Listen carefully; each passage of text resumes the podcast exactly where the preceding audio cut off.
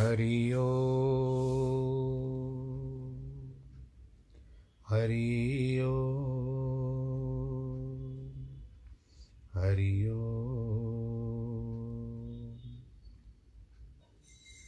गुरुर्ब्रह्मा गुरुर्विष्णु गुरुर्देवो महेश्वरः। गुरुर्साक्षात् तस्मै श्रीगुरवे नमः। विघ्नेश्वराय वरदाय सुरप्रियाय लम्बोदराय सकलाय जगद्दिताय नागाननाय श्रुतियज्ञविभूषिताय गौरीसुताय गणनाथ नमो नमस्ते।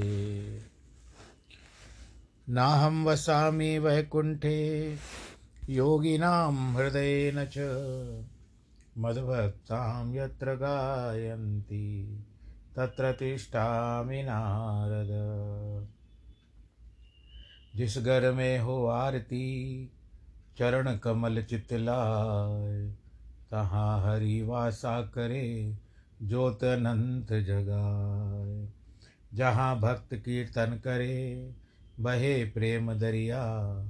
तहाँ हरि श्रवण करे, सत्यलोक से आए। सब कुछ दीना अपने भेंट करूँ क्या नाथ? नमस्कार की भेंट लो, जोड़ू मैं दोनों हाथ। जोड़ू मैं दोनों हाथ, जोड़ू मैं दोनों हाथ। शान्ताकारं भुजगशयनं पद्मनाभं सुरेशं, विश्वाधारं गगनसदृशं मेघवर्णं शुभाङ्गं। लक्ष्मीकान्तं कमलनयनं योगीवृद्धानगम्यं वंदे विष्णुं भवभयहरं सर्वलोकैकनाथं। मङ्गलं भगवान् विष्णु, मङ्गलं गरुडध्वज, मङ्गलं पुण्डरीकाक्ष, मङ्गलायस्तनोहरि। सर्वमङ्गलमाङ्गल्ये शिवे सर्वार्थसाधिके, शरण्ये त्र्यम्बके गौरी।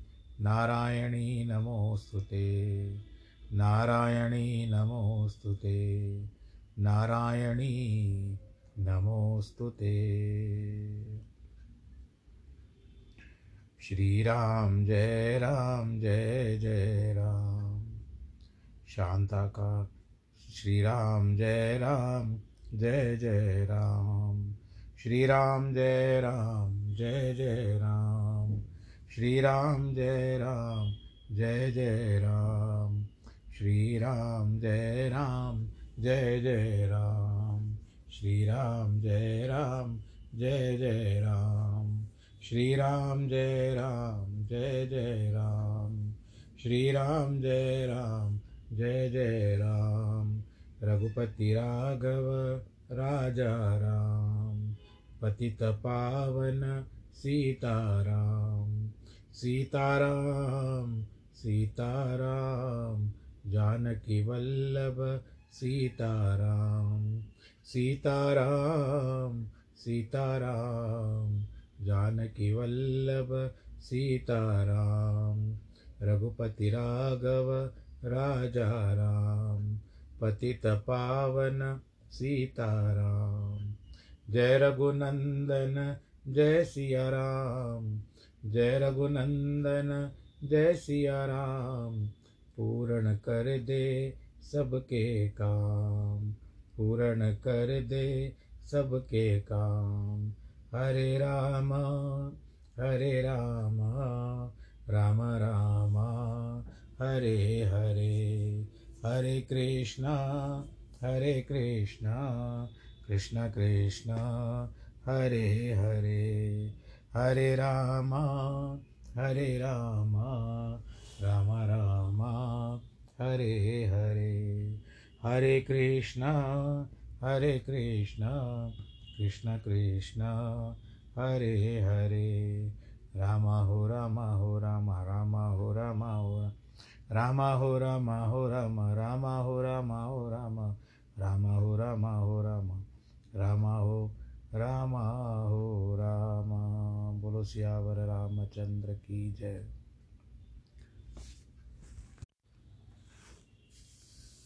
प्रिय भक्तजनों, आज सर्वप्रथम आपको मकर संक्रांत, उसकी बधाई देते हुए प्रसंग को भी आरंभ करेंगे।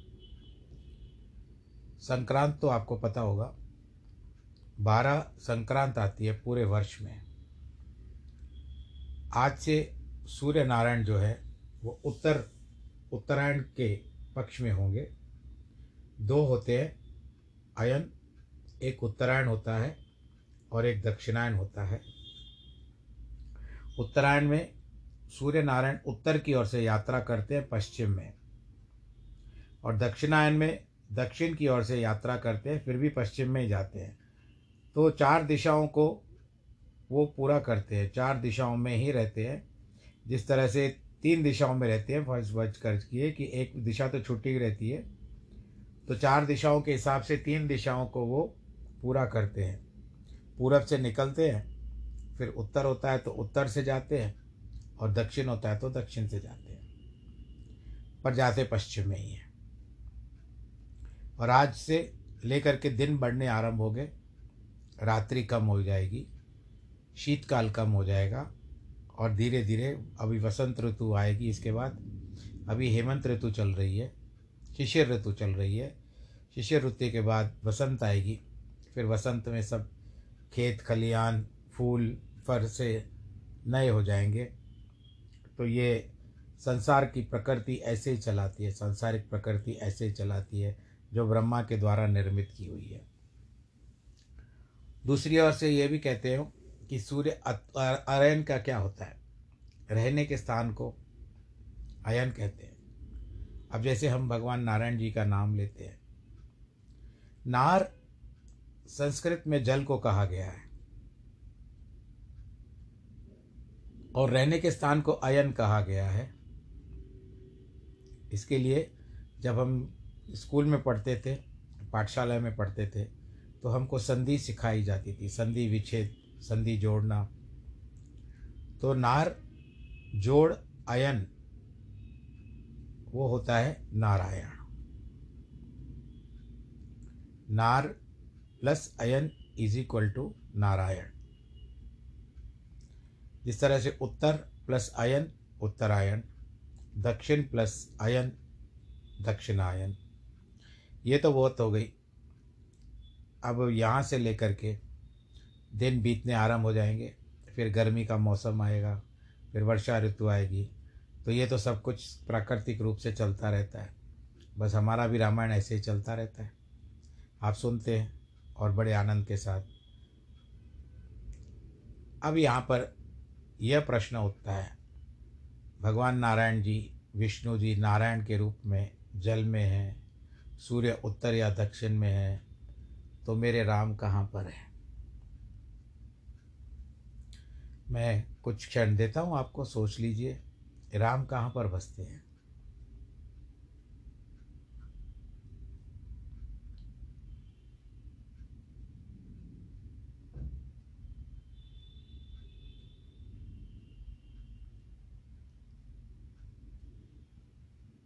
बोलो, सियावर रामचंद्र की जय। कुछ याद आया? हमारे राम जी बसते रामायण में। राम प्लस अयन इज़ इक्वल टू रामायण। बोलो, सियावर रामचंद्र की जय। हरि अनंत, हरि कथा अनंता, कह ही सुन ही बहुविध सब संता। हरि अपरम महिमा अपरम्पार राम की महिमा, अपरम पार। तो ये अपरम पार को हम पार नहीं पार सकते। वेद, उपनिषद इत्यादि जो है, वो भी कहते हैं कि अपरम्पार आगे चलते हैं आज। पहले तो अभी मेघनाथ आया हुआ है। युद्ध में वो चिल्लाना आरंभ किया है। अब हम पंचम विश्राम में प्रवेश कर रहे हैं। जहाँ तक लगता है इसके दो दिन लगेंगे। कि लक्षण लखन सुंग संग्राम कर, मेघनाथ बलदाम, मारी शक्ति हृदय मह, सो पंचम विश्राम सियावर, रामचंद्र की जय। कहाँ कौशलाधीश, दो भ्राता, धनवी सकल लोक विख्याता कह नय नल नील दिविद सुग्रीवा, कह अनुमंत अंगद बल सीवा। अयोध्या के राम लक्ष्मण दोनों भाई कहाँ हैं, ये मेघनाथ चिल्ला रहा है। जो धनुषधारी सब संसार में विख्यात हैं, नल, नील, द्विद, सुग्रीव, हनुमान और असीम बलशाली अंगद कहाँ है भाई? भाई से बैर करने वाला विभीषण कहाँ है? मैं आज उस मूर्ख को तो अवश्य ही मार डालूँगा। इस प्रकार कहकर धनुष पर कठिन बाण चढ़ाए, बड़े क्रोध से कानों तक खींच लिया। वह कानों के समूह को इस प्रकार छोड़ने लगा, बाणों के समूह को इस प्रकार छोड़ने लगा, मानो पंख युक्त बहुत से सर्प दौड़ रहे हैं, जिनके लगने से वानर जहाँ तहाँ गिरते दिखाई देते थे। उस समय कोई सम्मुख नहीं आ सकता था। वानर रीछ भय से व्याकुल होकर के भागने लगे। युद्ध की इच्छा तक चली गई कि नहीं लड़ पाएँगे हम। शिव जी बोलते हैं पार्वती, रीछ वानर लड़ाई में ऐसा कोई नहीं देखा गया, जिसका प्राण मात्र अवशेष न रहा हो। अर्थात केवल प्राण मात्र शरीर में रह गया था, से सारा शरीर जर्जर हो गया था। मारे से दश दश विशक उर परे भूमि कपिवीर, सिंहनाद कर गर जा मेघनाथ रणवीर, सियावर रामचंद्र की जय। दस दस बाण सब वीरों के हृदय में मारे, वे वानर योद्धा पृथ्वी पर गिर पड़े। तब तो मेघनाथ बड़ा रणधीर सिंहनाथ करके गरजा जब समूह को महावीर जी ने बेहाल देखा तो क्रोध के मारे काल के सामने समान ही दौड़े धमक कर एक बड़ा पर्वत उखाड़ा और महाक्रोध कर मेघनाथ पर फेंक दिया। महापर्वत को आता देखकर मेघनाथ आकाश को कूद गया, परंतु रथ सारथी तुरंत सब उसके चूर्ण हो गए। महावीर ने बार बार ललकार करके कहा, निकट आ तो तुझे बताऊँ। परंतु वह महावीर जी के मर्म को जानता है। इनमें बड़ा पुरुषार्थ है। इसके कारण मेघनाथ महावीर यानी हनुमान जी के निकट नहीं आ रहा था। मेघनाथ श्री रामचंद्र जी के समीप गया। अनेक अनेक प्रकार के दुर्वचन कहे, बहुतों से अस्त्र शस्त्र रघुनाथ पर छोड़े, पर प्रभु ने अपने लीला से उसको सबको काट डाला। यह रघुनाथ जी का प्रभाव देखकर वह मूर्ख और खिसिया गया। भांति भांति की माया रचने लगा, जैसे कोई गरुड़ खेल करता है सांप को पकड़ने के लिए। और माया दिखाने लगा प्रभु को। जो मायापति है, उसको माया दिखाता है। कि जासु प्रबल माया विवश, शिव विरंच बड़ छोट, ताहि दिखावे निश्चर, निज माया मत खोट। सियावर रामचंद्र की जय। जिनकी प्रबल माया के वश में शिव ब्रह्मादिक बड़े छोटे सब जीव हैं, उसको राक्षस अपनी माया दिखाता है। इसकी मति खोटी खोटाई देखो, आकाश में चढ़कर अनेक प्रकार के अंगारे बसाने लगा। पृथ्वी से जल धारा प्रकट होने लगी। मतलब यह है कि आकाश में वानर जाए तो जले, पृथ्वी में रहे तो डूबे, अथवा आग बरसाता या जल प्रकट कर देता। अनेक भांति के पिशाच, पिशाचनी, मारो काटो इस प्रकार का शब्द कहते हुए दौड़ते हुए आ रहे थे। विष्टा गंदगी, हड्डियों की बरसात, पत्थर, ये सारी माया थी। धूल उड़ रही थी, अंधियारा छा रहा था। वानर ये माया देख करके घबरा गए। इस समय सबका मरण होने को है। वो बेचारे तो सीधे थाते थे। उन्होंने कभी माया की ही नहीं थी। यह कौतुक देखकर रघुनाथ जी हंसे। प्रभु का हंसना देखकर सब जो भी वानर थे, उनके दुख, डर कम हो गया।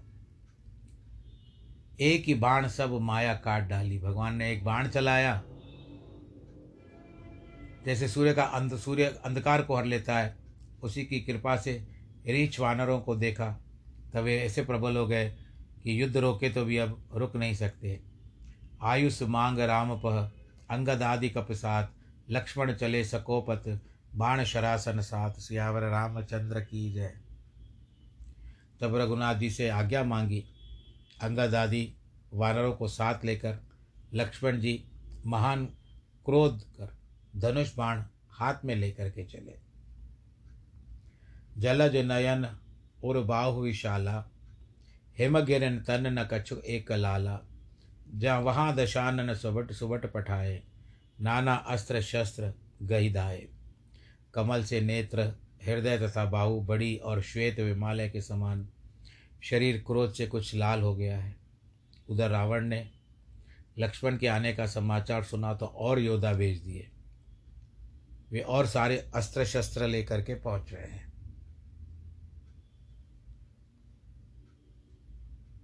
इस शिला, इधर शिला नख और वृक्षों के हथियार धारण किए वानर रघुनाथ जी की जय जयकार बोलते हुए, दौड़ते हुए आ रहे हैं।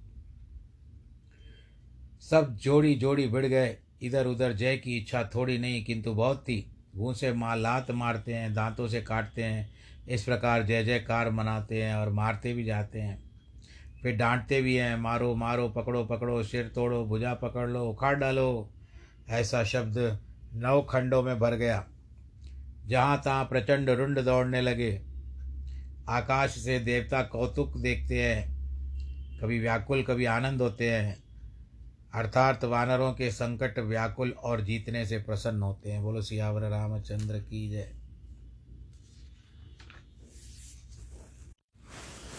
जमे उगाड़ मर भर रुधिर रूपर धूर उड़ाए, जिमे अंगारन राशि पर मृतक धूम रही छाए। सियावर रामचंद्र की जय। गड्ढों में तो मानो लहू भर गया, जम गया। उसके ऊपर फिर धूल मिट्टी जम गई। ऐसी बात है मानो अंगारों के ढेर पर राख छा गई हो। घायल वीरों की ऐसी शोभा हो रही है जैसे टेसु वृक्ष के फूल फूले होते हैं। लक्ष्मण और मेघनाथ दोनों योद्धा आपस में महाक्रोध करके लड़ते हैं।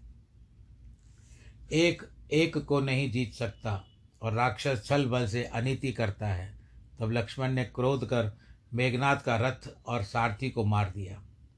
अनेक आयुध लक्ष्मण ने प्रहार किए, जिसे मेघनाथ के प्रमाण, प्राण भी शेष रह गए। जब रावण के पुत्र मेघनाथ ने अपने मन में विचारा कि अब संकट बहुत है, ये तो मेरे प्राण ले लेगा। तब उसने ब्रह्मा दी की ब्रह्मा जी की दी हुई वीर का नाश करने वाली सांगी जो बड़ी तेजमान थी, वह छोड़ी। वो जाकर के लक्ष्मी, लक्ष्मण जी के लग गई। उस शक्ति के लगते ही लक्ष्मण जी को मूर्छा आ गई। तब वो रण को छोड़ करके वहाँ से भाग कर चला गया। मेघनाथ समकोट शत, योद्धा रहे उठाए जगदाधार अनंत के उठे ही चले किसी आए।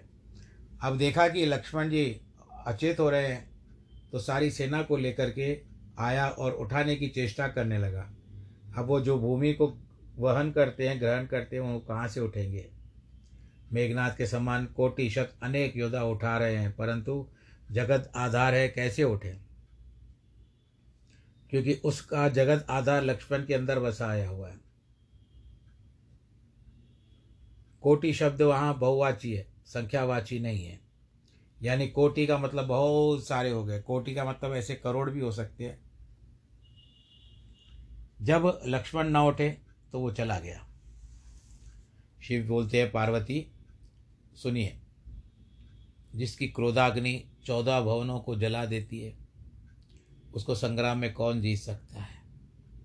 जिसकी देवता, मनुष्य और चराचर सब जगत सेवा करता है। जहाँ लक्ष्मण की शक्ति लगी है, वहाँ संग्राम की शोभा है। रघुनाथ जी के कौतूहल चरित्र कौन जान सकता है? परंतु इस चरित्र को वही जानेगा जिस पर रघुनाथ जी की कृपा होगी। संध्या हो जाने पर दोनों सेना लौटी। दोनों ओर से के सेनापति अपनी अपनी सेना को संभालने लगे। जो श्री राम सर्वव्यापक है, ब्रह्म अजित संसार के ईश्वर हैं और दया सागर हैं। उन्होंने पूछा, सब तो आ गए, परंतु लक्ष्मण कहाँ है? यह कहते ही थे कि महावीर जी लक्ष्मण को गोदी में लेकर के आए। भाई की यदाशा दशा देख करके रघुनाथ जी को बड़ा दुख हुआ। जामबंद बोलते हैं सुशेन नामक वैद्य लंका में रहता है। उसे बुलाने के लिए किसी को भेजो। सुनते ही महावीर जी छोटा रूप धारण करके लंका में गए और यह विचारा कि जो इसे जगाऊं तो कदाचित यह ना चलेगा।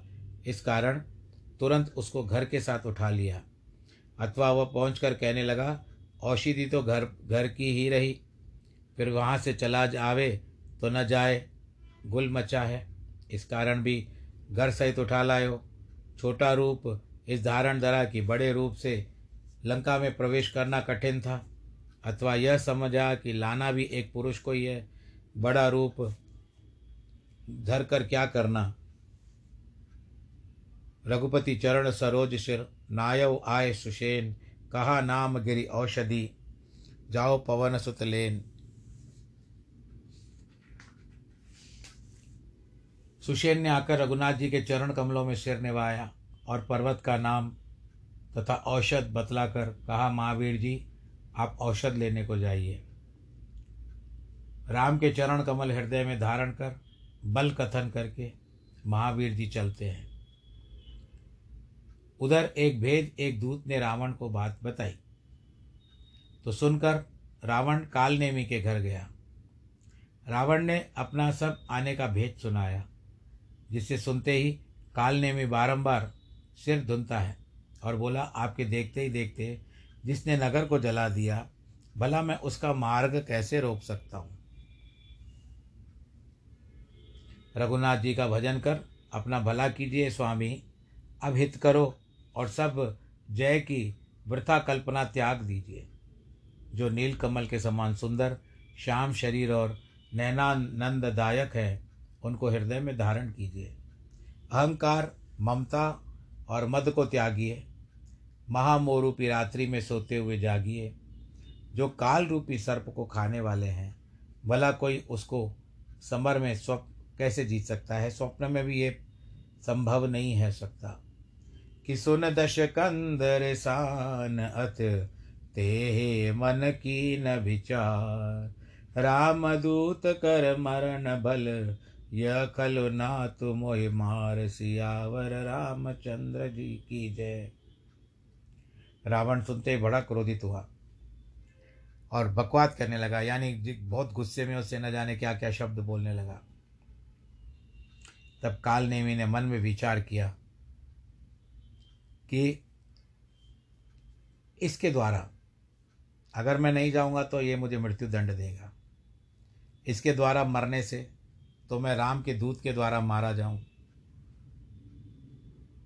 तो वो अच्छा नहीं तो ये दुष्ट मेरा सर काट सकता है यह विचार कालनेमी विचार करके कालनेमी उठ चला। मार्ग में आया, माया रची, अर्थात एक सरोवर के मंदिर में निकट एक सुंदर बाग बना दिया, अथवा सरोवर, मंदिर और बाग बनाया। महावीर जी ने सुंदर आश्रम को देखकर विचार किया कि मुनि के निकट पहुंचकर, पूछकर थोड़ा जल पी ले, श्रम जाता रहेगा। वहाँ कपट वेश की एक राक्षस बैठा था। और मायापति भगवान श्री रामचंद्र जी को दूध को मोहना चाहता था। महावीर जी ने जाकर के सिर निभाया तो वह नकली साधु राम जी का गुणानुवाद करने लगा। राम रावण में महायुद्ध होता है। रामचंद्र जीतेंगे, इसमें कोई संदेह नहीं है। हे भाई, मैं यहाँ पर सब बैठ करके देख रहा हूँ, क्योंकि मुझे ज्ञान दृष्टि का बल अधिक है। यहाँ से मैं सब सारे युद्ध को भी देख रहा हूँ और मुझे यहाँ तक कि पता है कि राम ही इस युद्ध को जीतेंगे। रावण की हार हो सक, हो जाएगी। तब महावीर जी ने पीने को जल मांगा। उसने अपना कमंडल जल दिया। तब महावीर जी बोले, थोड़े जल से मेरी तृप्ति नहीं होगी। तब काल ने में बोला, इस सरोवर में स्नान करके शीघ्र आओ, मैं आपको गुरु दक्ष दीक्षा देता हूँ, जिनसे ज्ञान की प्राप्ति होगी। महावीर जी कहते हैं, बहुत अच्छा। शर पैठत कपिपद कहा मकरी अति अकुलान, मारी सो दर दिव्य तनो चली गगन चढ़ियान सियावर रामचंद्र की जय। सरोवर में प्रवेश करते एक मगर की, मकरी मगरमच्छ की जिसरो मादा कहते हैं, अत्यंत घबराकर महावीर जी का चरण पकड़ लिया, क्योंकि भूख लगी थी। सो महावीर उसे चरण से दबा दिया, दबते ही मर गई और फिर दिव्य शरीर धारण कर आकाश में विमान पर बैठ करके चली। जाते समय कहती है कि कपितव दर्श भयो निष्पापा मिटा तात मुनिवर कर शापा, मुनि न हो निश्चर घोरा, मानव सत्य वचन प्रभु मोरा। हे कपि, मैं आपके दर्शन से पाप रहित हो गई हूँ। और हे तात मुनिराज का श्राप मिट गया है। परंतु यह मुनि नहीं, बल्कि घोर राक्षस है। हे कपि श्रेष्ठ, आप मेरा कहना सत्य मानिए। यह कालनेमी और मकरी पहले जन्म में दोनों गंधर्व थे।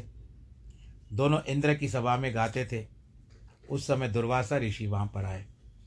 तब ये दोनों आकर सूरत देख करके हंसने लगे।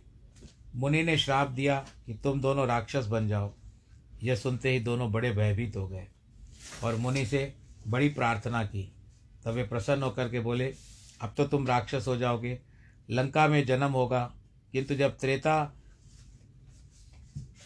चौथे चरण में राम अवतार होगा, लंका में युद्ध होगा, तथा लक्ष्मण के शक्ति लगने पर जब हनुमान जी की संजीवनी बूटी लेने जाएँगे, तब यह गंधर्व मुनि रूप होकर के महावीर जी का मार्ग रोकेगा और ये अप्सरा मकरी के रूप में माया के सरोवर में रहेगी, उनके द्वारा तुम दोनों का उद्धार होगा। ऐसे कहते हैं, जो अभी यहाँ पर ये आया है कालने में, ये गंधर्व था और मकरी भी उस समय में साथ में थी तो इन दोनों को दुर्वासा मुनि का श्राप मिला है।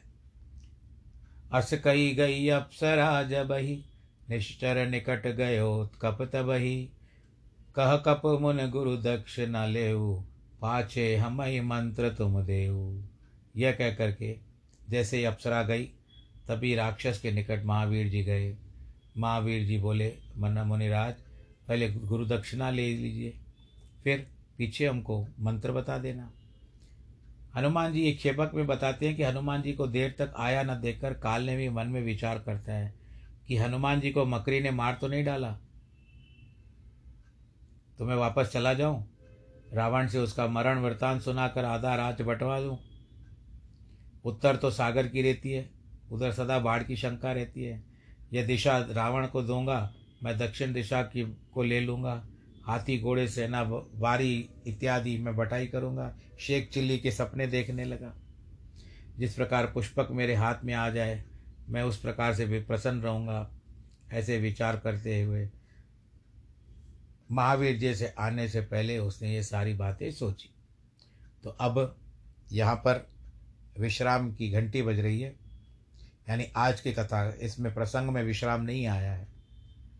कथा आज विश्राम की अभी इस समय में आरंभ हो रही है और बिल्कुल सामने से सूचना दे रहे हैं कि अभी विश्राम का समय आ चुका है। कथा को भी हम विश्राम लेते हैं।